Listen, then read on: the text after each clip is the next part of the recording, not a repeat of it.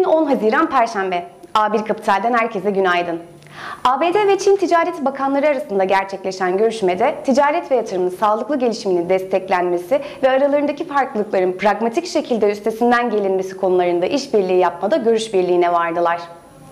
Son haftalarda hızlanan enflasyonun kısa ömürlü olacağına inanan yatırımcıların sıkılaştırmayı garanti edecek kadar ısrarcı olacağına bahse girenlerle çatışması nedeniyle ABD 10 yıllık devlet tahvillerinin verimi 7 Mayıs'tan sonra en düşük seviyeye %1.50'nin altına yani %1.487'ye geriledi. Şimdilik Fed'in güvercin duruşu ise piyasaları sakinleştiren ana etmen. Bugün açıklanacak ABD TÜFE verisinde beklenti enflasyonun %4.7'ye yükseleceği yönünde.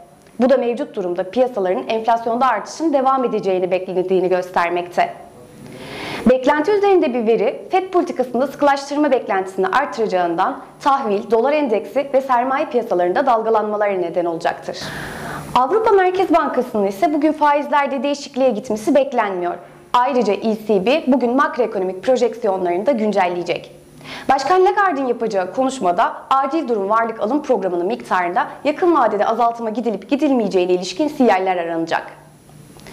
Yurt içinde ise gündemde Nisan ayı iş gücü verileriyle Türkiye Cumhuriyeti Merkez Bankası ve BDDK'nın 4 Haziran haftası bankacılık sektörü ve portföy verileri açıklamaları bulunmakta.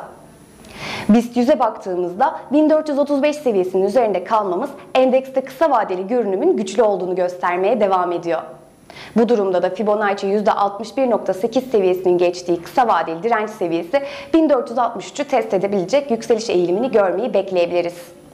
Arada 1450 direncini de atlamamak lazım. Unutulmaması gereken nokta ise 1435'in stop loss seviyeleri olduğudur. Pozitif kalın. Herkese bol kazançlar.